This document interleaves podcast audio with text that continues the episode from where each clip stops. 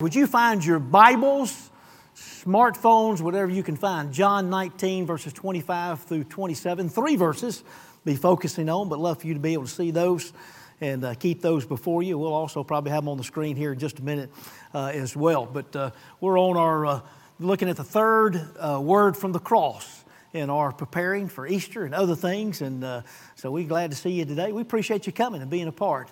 we do have in our midst we have Jeff and Kimberly Burns. I didn't know I was going to ask him to come. Would y'all come on down here? We'd love for everybody to see you and meet you. These are some of our Southern Baptist missionaries, and they have uh, been staying in our mission house. And now that you've met them, they're leaving, and uh, they are. stay for the service if you would. Yeah, but they are. They'll be heading back to Japan. Been missionaries in Japan. Been in the states and even here in Alabama, serving as pastor the last 10 years, maybe, yeah. And then uh, heading back to Japan, been waiting for it to be a little more COVID friendly. So uh, it is lifted, and y'all are heading back this week. We're going to pray for you here in just a moment, and we appreciate them, appreciate all their work, of course, and uh, appreciate uh, the fact that uh, we can uh, at least partner with them in giving and in praying, and also hopefully going maybe someday. We do. Uh, we have been a lot of international, have not the last couple of years, of course, but hope that that changes interesting way, and they're sharing uh, a little bit about how they how they share. Probably many ways. Probably if they had a microphone, let them share. But uh, uh, but one of the ways, set up a booth or something because the people they love to speak English or learn to talk to learn English, so they will come and talk to you and ask a series of questions. And one of the questions that you ask is, "What is your favorite book?"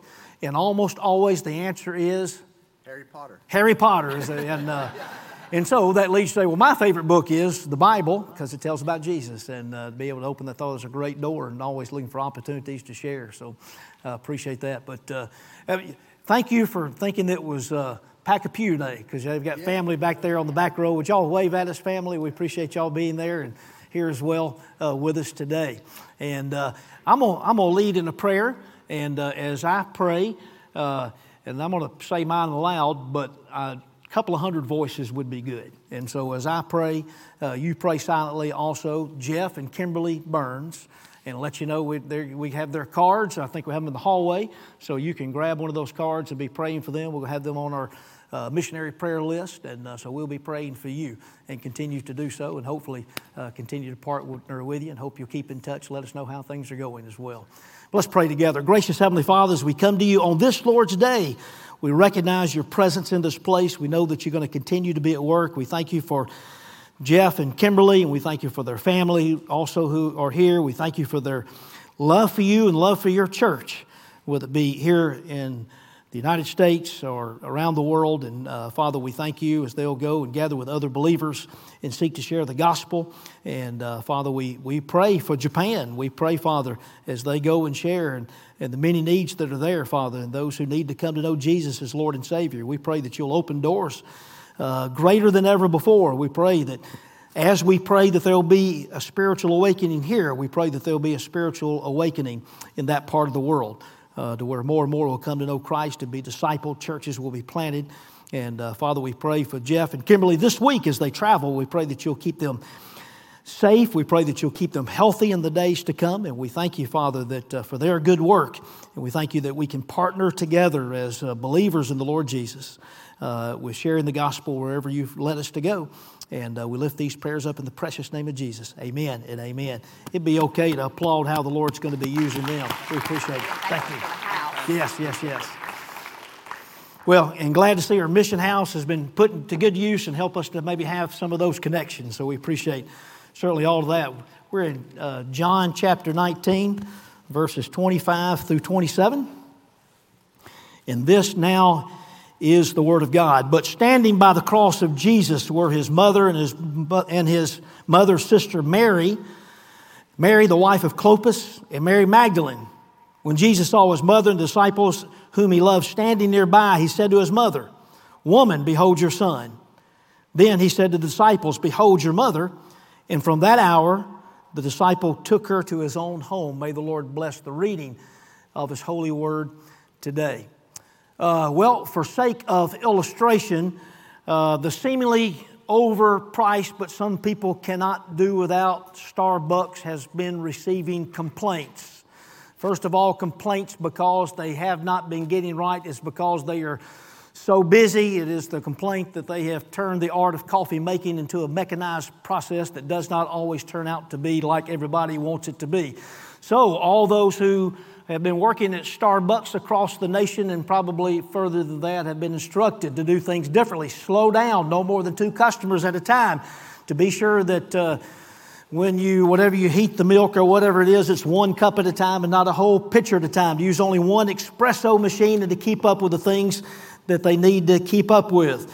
So, they've been trying to take care of these things, but since they've been doing that, well, now there's more complaints, and maybe you've experienced it as well, that as you go, now they're slower than ever before. It takes you for a long time to get your grande, no whip, low fat, extra hot, caramel ribbon crunch frappuccino or whatever it is that you might be ordering. Not sure what all that is. Aren't we glad we serve a God who is never late, always on time, and always gets it right?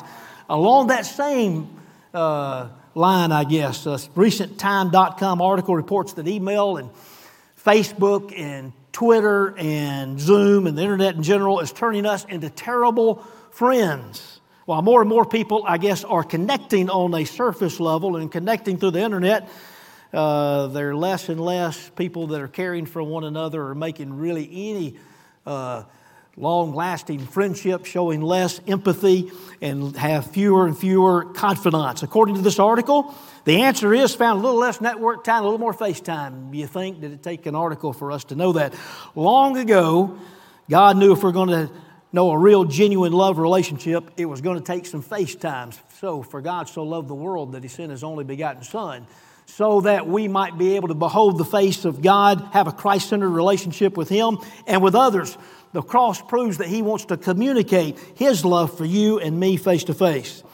Now, we are listening to what Jesus has to say from the cross. We call it seven words from the cross, but we understand there are seven different times that Jesus spoke about seven different things. We're on the third of those, so we're, we're preparing. It's the series. Uh, kind of is to prepare. We're preparing for, for resurrection, for Resurrection Sunday. It's already taken place, so we're preparing to celebrate. And we're not waiting Easter to celebrate, you understand? We celebrate every time we come together, and every day should be a celebration.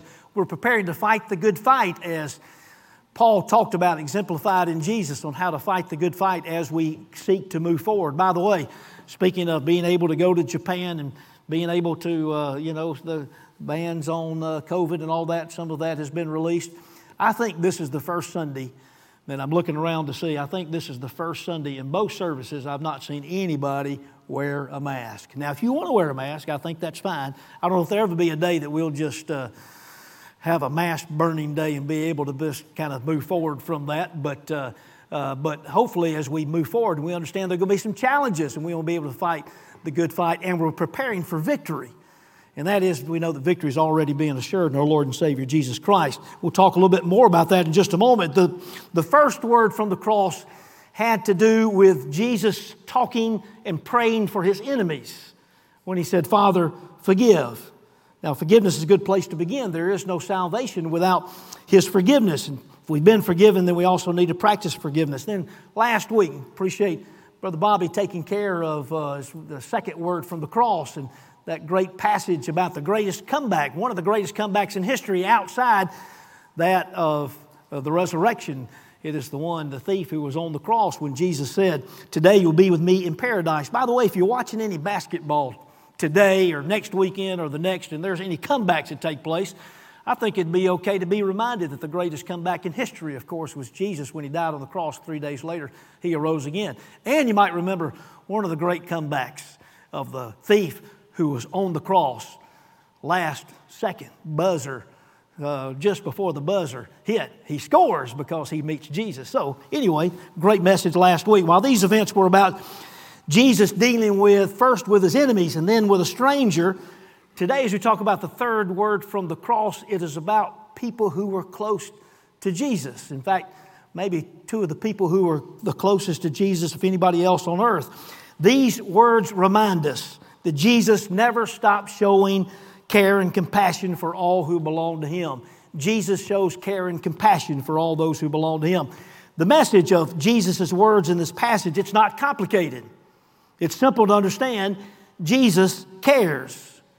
and He desires for you and me to follow His example. This passage allows us to be able to see what things look like at the cross from Jesus' vantage point. You've seen pictures, or maybe you've thought of what it might look like with the three crosses and all the things that are happening around the cross. Well, this is one of those passages that helps us to be able to see what it may have looked like from Jesus' viewpoint. Jesus looked out from the cross. Who did he see? We already know that there were a mass of people watching. There were Jewish rulers shouting insults, many Roman soldiers that were mocking and gambling for his robe and garments, not to mention the thieves to his left and to the right. Well, who else was there? Some people that were close to him. Mary Magdalene was there.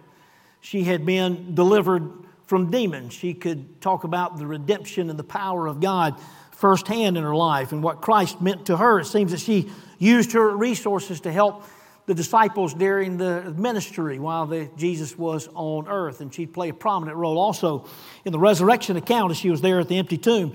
Salome is there. That is the sister of Mary, if we understand that is the sister of Mary, while she's not mentioned by name here. Other gospels show that she may have been the mother of James and John. Now, consider she's the mother of James and John, then she's the one that came to Jesus and said to Jesus, When you come into your kingdom, can my sons, James and John, be on the left and the right of your kingdom? And now she here she is at the foot of the cross. Do you think she has a little bit different perspective while looking at the cross and wondering about her sons being on the right and left of Jesus? Another Mary, the wife of Clopas, is there. We read it a moment ago. We know even less about her, but she appears to be another friend at the cross who also may have been one of the Marys at the tomb later. In Matthew, these women are described as those who accompanied Jesus and the disciples in order to help take care of their daily needs. The only disciple of the 12 who seems to have come to close to the cross was John, the beloved, arguably the closest disciple to Jesus. Now, we know that John will continue to play a prominent role in sharing the good news for another 60 years. But the woman who was the closest to Jesus, no matter what others may say, but the Bible tells us it was Mary, the mother of Jesus. She's at the cross. What joy she experienced at the birth of Jesus, at the announcement, first of all, by the angel, then the birth of Jesus there in Bethlehem. And we find more than one time it says about the things of Jesus that she ponders these things or she treasures these things in her heart. And so Jesus, we know, lived in Nazareth, so he either lived with Mary or Mary and Joseph for a time or near Mary and Joseph there in Nazareth. She saw Jesus grow, much like we grew or have grown as youngsters. And Jesus learned. Hard to be think about Jesus getting smarter, but it says he grew in wisdom and stature. And so I wouldn't say necessarily like us because his was in perfection. And in this gospel, the, the one that John wrote, John introduces Mary toward the beginning of the gospel. Doesn't tell about the Christmas story, but we're introduced to Mary at a wedding. Do you remember Jesus turning the water into wine? And when Mary asked of Jesus for assistance, it almost sounded, when we translate it into English, as if he rebuked her. He said, Woman, my time has not yet come. And there he addresses her here. Look, take a look, also in a similar fashion. Woman, some translations say, Dear woman both times, though, showing great respect. And here she is at the cross, and now she realizes his, his time has come. And now, where she is introduced to us at a funeral, at a wedding, now she's introduced at a funeral, and she'll not need to ask him for assistance, but he will give it freely. Now, in Luke chapter 2, where the Christmas story is told, Mary and Joseph take the baby into the temple in Jerusalem as a time for dedication. And there, Simeon gave prophecy about the Christ child. Listen to what Simeon said about the Christ child in Luke chapter 2, verses 34 and 35. Luke chapter 2, 34 says this And Simeon blessed them and said to Mary, his mother, Behold, this child is appointed for the fall and the rising of many in Israel, and for a sign that is opposed. And a sword will pierce through your own soul, so that thoughts from many hearts will be revealed. This is without a doubt a prophecy about Mary and about her personal agony that she would endure while she watched her son suffer and die on the cross. Remember, we're looking at the scene through the eyes of Jesus. In chapter 19, John 19, verse 26, we read, When Jesus saw his mother, and when Jesus saw his mother, we know this, he was moved with compassion. All the disciples and all the would be disciples and all the would be followers had fled except these four women and John. And John notices those who or remained faithful to the cross, in particular, Mary, and he shows her care. Here's what you need to know regardless of what you're going through or how you feel, Jesus notices and cares for you. Psalm 33, we've been reading through the Psalms, and Dick mentioned one earlier. In Psalm 33, here's how it says it in the Living Bible The Lord gazes down upon mankind from heaven where He lives. He's made their hearts and closely watches everything they do. And we know the Lord is omniscient, that is, that He sees all and He knows all. That sometimes that might bring fear that He really does see and know all, but we understand from the first word from the cross about the forgiveness of God. But it also means, and the emphasis here is not that He sees your sins, though He does see that, but He sees your hurts and your struggles and your pains, and you're not alone. And when God sees you and me, He is also moved with compassion. Verse 25, we read a moment ago. It begins by saying, standing by the cross so let me ask you this morning are you still standing by the cross of Jesus? I mean, in spite of all the things that we've gone through in the recent past, in spite of all the things that are happening in the world, are you still standing by the cross? I invite you this morning to come near the cross so that you might be able to experience and might be able to hear Jesus firsthand. Jesus cares for you, even if you're far away, He cares for you, but you've got to know that you cannot hear you cannot experience firsthand all the compassion of Christ unless you are coming near. And it may be that you need to come near for the first time, and maybe even in this service from somebody here today or somebody's watching live stream that for the first time that you know that you need to make Jesus your Savior and Lord, and we encourage you to do that very thing. He has done is doing every, whatever's necessary to care for you. And if it's true that there is a broken heart in every row in the church, that many experiencing struggles and heartaches and worry, some that you've not shared with anyone, you can be sure that He knows. And Jesus has done and is doing all that is necessary to care for you. What are you in search of today? Whatever secret that you have been keeping or whatever burden that you need some relief, the Bible says, and Jesus tells us, cast your cares on Him, for He cares for you. Some of the burdens that we carry, sometimes they're due to consequences of our own sin. And it may be, as we've talked about before, that you might need to turn that sin or that guilt over to the Lord. Some of the burdens that you may be carrying may be because of somebody else's sin, somebody else's fault, or simply because you live in this fallen world. It's due to nothing that you have done. But no matter what it is, this morning, Jesus wants you to come near the cross and know the suffering that He endured was not for nothing, but that so that you could trust Him for salvation for all eternity and for every possible need that you could face today. Jesus cares for you and your problems, and even more than that, His power will not only help you to overcome what you're facing, but He can use whatever struggle that you may be facing in order that you might, He might make you more like Him, more Christ like, and so that you might be able to somehow use that struggle to help to further the kingdom by being a witness or a testimony along the way. This doesn't happen automatically. But like we see in Mary's life, we must submit to the Lordship of Jesus Christ and learn to trust Him for all things, still standing near the cross of Christ. So the message is simple Jesus cares for you. Coming near the cross means trusting Him, seeking Him by spending time in prayer and time in His Word and seeking to please Him in all that you do and seeking always to be in the center of God's will. Well, there's some other implications from these words from Jesus from the cross that I sure don't want you to miss. If Jesus never stopped showing care and compassion for us, then Jesus' words teach us to show care and compassion for others. Now, this morning we want to be very practical. So let us think for a moment of the people in our circle of influence that we need to show care and compassion. Well, we need to show care and compassion for family like Jesus showed us by example of how he cared for his mother by asking John to take care of her. You need to care for family. Why did Mary need John to take care of her? I mean, what about the rest of Jesus' family? Or what about uh, uh, his half brothers? Well, Most Bible students believe that by the time of Jesus' ministry, when he reached 30, the three year ministry, that Joseph had died, was no longer part of the picture because he's not mentioned outside of the Christmas story when Jesus was 12 years old and went to the temple. Jesus was the eldest, and his responsibility for caring for his mother. Jesus had at least four half brothers and two half sisters.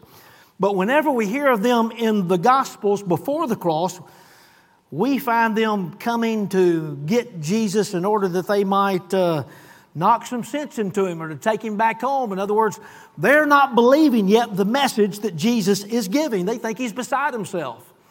On one occasion, when Jesus was told his mother and brothers were outside the door while he was preaching, he used that not as an opportunity to go to them, but in order to give an illustration. He said, My mother and my brothers are anyone who does the will of God. It seems that Mary took this to heart, and because of her faithfulness to Jesus, she may have become estranged from the family, at least for the time. Anybody here have any family problems? Let me rephrase that. Anybody here have any family?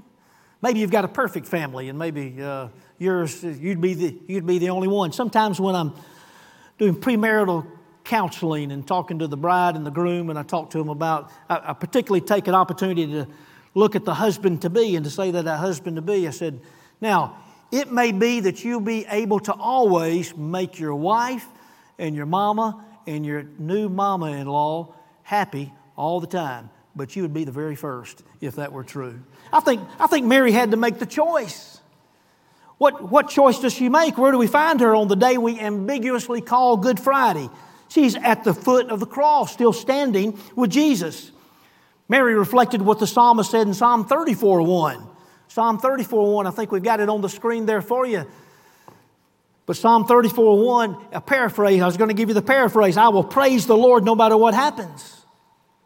Her choice may not have necessarily been between Jesus and the rest of her family. Her choice simply may have been in doing the right thing.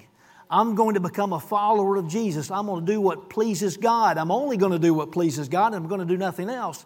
You see, when we do that in our family or with other people that are around us, we decide we're going to do the right thing, then it is up to other people as to the choices they're going to make.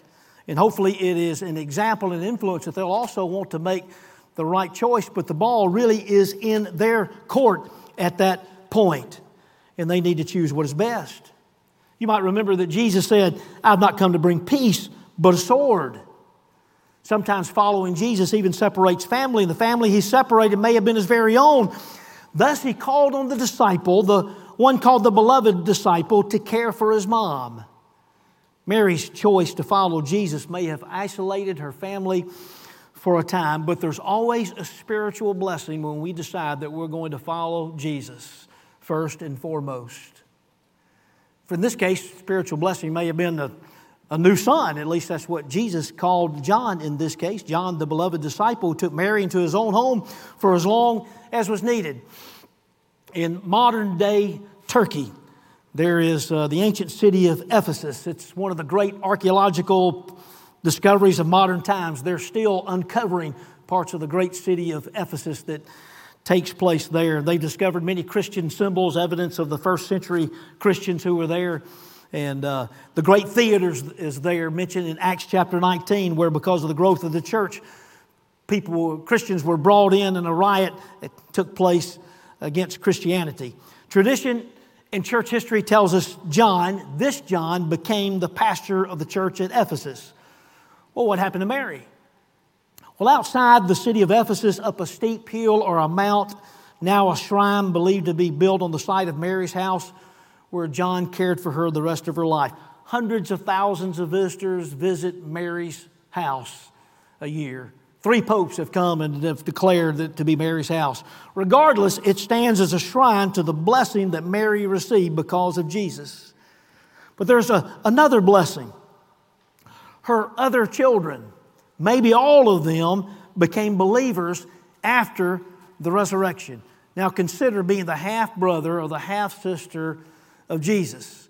And if you're told, Jesus tells you he's the Son of God, and then you see your brother arrested, tortured, ridiculed, placed on a cross, placed three days in an airless tomb, rise again, and then come see you again. Don't you think you believe your brother probably pretty much at this point? James, one of the brothers, became one of the prominent leaders talked about in Acts. He's the pastor in Jerusalem. Jude, you remember that little book right before Revelation, second to the last? That's Jesus' brother that wrote Jude. You know what Jude's given name was? Judas. I believe if I was named Judas, not Judas Iscariot, of course, but I believe I'd use the nickname as well. Well, uh, Mary was not perfect, we understand, but she remained faithful, and her greatest blessing was she was able to see firsthand that Jesus was faithful to the end as the Savior of the world, and He was faithful to her. He exemplified what Ephesians chapter 6 tells us honor your father and mother, which is the first commandment with a promise. Jesus is our best example of care and compassion in the home. You might say, Well, preacher, you don't know my family. No, but Jesus does. And we're to be the salt and the light in the family and the home in which the Lord has us for as long as possible so that we might be a good influence on them. The tougher the family, the, or the greater opportunity it is to be a light for Jesus. And consider this the tougher the situation, you, you got it tough. Well, what greater motivation to remain standing near the cross of Jesus? But also, we not just show care and compassion for family, we need to show care and compassion for friends. There are people in your circle of influence for whom I have no doubt the Lord has brought you all together so that you might represent God's love for one another. Perhaps there are some in your circle of friends that need to be brought close to Christ or closer to Christ, or some who need to know Jesus for the very first time. To win them, to, we win them to Jesus through loving kindness. You ever, uh, you ever hit the snooze button more than once in the morning? Any of you do it? Today, perhaps. Man, the snooze button, sometimes after it goes off several times, my wife Kelly will sometimes say, You, you got to get up. I say, But I want to get up. She said, You got to get up. Why do I have to get up? She'll say, Because it's Sunday and you're the preacher and you've got to go. I hope this event on the cross sets the alarm that we cannot keep putting off. We become so preoccupied with our own lives and even doing what we may be good stuff that we forget or put off caring for the people around us. Like I mentioned earlier with Zoom and messaging, surface relationship, believers must be intentional if we're going to be like Jesus with FaceTime. Jesus was taking on the sins of the world. The weight of the world was on his shoulders. Don't you think that Mary would have understood this one time if he didn't take care of her from the cross? But Jesus exemplifies what needed to be done, what needed to be taken care of. As believers in the Lord Jesus, well, we're supposed to love everybody, love the world, love everybody, this side, every side of the world, no matter who it is. Supposed, but we're not doing it if you're not loving those people who are in your sphere of influence and those people that the Lord puts in your path. We're to cultivate relationships so that we might share Christian love. John chapter 15, verses 12 and 13 says, This is my commandment that you love one another as I have loved you. Greater love hath no man than this, than lay down one's life for his friends. Jesus is our best example of showing care and compassion for friends. So, show care and compassion for family, show care and compassion for friends. Also, we're to show care and compassion for church family. In fact, this third word from the cross redefined what the word family means in the crowd of those who put Jesus on the cross blasphemers and onlookers and politicians and religious zealots and thieves and hypocrites. Five believers are still standing by the cross, faithful to Jesus. Three Marys, a Salome, and John. Do you see the picture? This is a picture of the church in this world, clinging to the cross of Christ in faith, even in the midst of injustice and hatred and cruelty. Believers staying, standing near the cross, care for one another. Dietrich Bonhoeffer, a Lutheran pastor in Nazi Germany who stood against the Germans and the Holocaust, said this A Christian fellowship lives and exists by the intercession of its members for one another or it collapses. How grateful I am for the members of Parkway Baptist Church who care for one another, who take the time and energy to offer assistance, to lift up prayers, to offer encouragement. What makes Parkway Baptist Church different? It's you. It's you who are caring for one another. I have loved Parkway Baptist Church for 32 years. I may have loved you more longer, but that's as long as I've known you. I've been able to do life with you now. We've lived together and done life together now for 12 years. And boy, this may scare you, but let's, let's do at least another dozen or so together as we continue to seek to serve the Lord. We've talked about how it's a duty of the eldest son to care for his mother after the father had died. Thus, Jesus was taking care of his responsibilities. But what a privilege it was for John to take the place of Jesus as the caregiver for his mother. What a privilege it is for us to be able to care for one another and to be the hands and the feet of Jesus to one another and to those even outside the community. We, we've been talking about Jesus cares for you, have we not? You can trust Jesus. Jesus wants to take care of your needs, He wants to give you encouragement. What do you, who do you suppose is this primary way of wanting to care for one another? It's one another. He wants to do it through you and I, and what a privilege it is to be able to care for one another and to follow and to be able to help others and to pray for the sick, to offer assistance during times of crisis, encourage the downtrodden. The church is the body of Christ, and Jesus cares for her. And He wants to use you and I as the main way of showing that care and offer practical help. Can I tell you something else? In these days of unbiblical and immoral decisions being made against humanity, and we pray for the leaders of our country, we pray for the leaders of other countries around the world, we pray for change and wisdom and even compassion. Well, believers are called to make a stand. And that stand begins by standing together near the cross of Christ. It took courage for John and these four ladies to come near the cross of Jesus. Where were the other ten disciples? The greatest act of courage that you can show will be to live and to love like Jesus. Now, I'm not asking you to go and stand somewhere in a public square in protest, but there should not be an empty seat in this place or in any evangelical church because of all the things that are happening in the world today. And let's just say it. You know, I don't think of it necessarily as coming back but moving forward, but many people are back to doing the things that they have done. They'll do everything else, but sometimes the last thing that they've chosen to do is to be able to be at church and to be a part of the church that is taking place.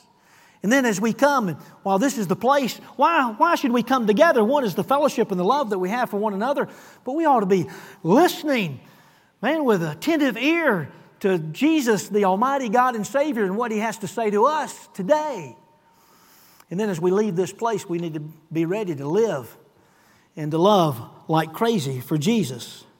Do we live in a world where people are in seemingly hopeless situation, cruel dictators and no regard for humanity, pandemics shutting down nations and people living in jeopardy? When I'm wondering, where's God and what is He up to? I remember the psalm like that was read by Dick earlier in today in this worship service, or like the Isaiah chapter 59. Isaiah chapter 59, to where it says, Behold, the Lord's arm is not so short that it cannot save, nor his ear so dull that it cannot hear. When the truth has fallen in the public square, a Redeemer has come to Zion. He's put his word in your mouth and the mouth of your children and your children's children from this time forth and forevermore. He has already won the victory. Now, we have battles to fight, but Jesus has already given us the victory. So we're showing care and compassion, family and friends and church family. Need to be sure to show care and compassion for the forgotten. What, when you view the cross and all the things that are happening around the cross, this little group of believers at the foot of the cross would have been among the forgotten had it not been for Jesus. Jesus teaches us to notice the unnoticeable, to not forget the forgotten. We're to take a look at the people the world would not have taken a second look. May Jesus open our eyes to people we may not have noticed before we met Christ. Well, he also teaches the proper attitude toward the people who are different from us. Jesus died for all people, regardless of race or social standing or economic status. Jesus taught us to love tax collectors and sinners and adulterers and homosexuals and liars and thieves and speak the truth in love while standing on God's word. It's a story about Mary. Every story about Mary reminds us of our access to God, for we do not pray to Mary, but we go directly to Jesus with our prayers. And by expressing true Christian love in practical form, we notice the unnoticeable. We care for brothers and sisters in Christ. We help family and friends, not just in thought and not just in word, but by tangible action. The lesson from the cross for today is that Jesus notices others. An artist painted a picture many years ago. I think I've got that picture here for you. And it shows, uh, if you look off in the distance, you see the three crosses that are there. There's John, and there's the four ladies that we've read about today. Sometime, probably toward the end of that day, after Jesus has been taken down from the cross and they're returning, you see the agony on Mary's face. I don't see it, but I'm told that there's a shadow of a circular object in Mary's hand that represents the crown of thorns that shows the suffering and the shame that Jesus endured for our sake. A reminder that it's a mother's love who gave birth to the Savior. It's the depth of her son, the death of her son that gave her life, eternal life, into all who come to him. So Jesus' words on the cross reminds us, you are never forgotten. You are never forgotten. Since this is an event that we shouldn't just talk about, but should lead us to very practical action. You've got the four F's that we've talked about there family and friends and church family and forgotten. Maybe, maybe there's one or two names or initials that you could write next to one of those, somebody that this week that you could give encouragement to, somebody that you could reach out to, pray for, maybe somebody that you can invite or share with. During the month of February, we laid out here Who's Your One cards. We had 208 names of lost and or unchurched people here on our altar. And probably you wrote those names down, you put them on the altar, they fit into one of these categories. And so may what Jesus did on the cross, may his words from the cross lead us to action. Maybe today you need to know Jesus, that he cares for you for the very first time. You need to come to him or you need to turn everything over to Him today. Still standing near the cross describes your devotion and your commitment. It is because of Christ that you've been invited to come stand near the cross. It's because of His love. And it's also His love that causes you and I to be devoted and committed to Him, found regardless of what happens in this world, regardless of what happens to you personally that you know that you can still be standing near the cross because of His grace and by your faith. Let's pray together. Father God, we thank you for the opportunity that we have to hear these words up close and personal by the Scripture and also by spiritually walking close to the cross and walking near you. Father, help us to always be in tune and attentive to what you'd have to say to us. We pray today certainly for anyone who's here that does not know you as Lord and Savior, that today might be the day of salvation. We pray, Father, for all those who are believers today, that we might recognize, because of what Jesus has done for us, that we can cling to the cross, knowing that it is the center of where we need to be, that you can lead and guide us, and more people will be influenced and encouraged to come to the cross of Christ. Continue to prepare our hearts celebration of the resurrection. Prepare hearts to be ready to fight the good fight and prepare hearts knowing that with every battle you've already won the victory. Thank you, Jesus, for what you've done for us. It's in Jesus' name we lift these prayers. Amen.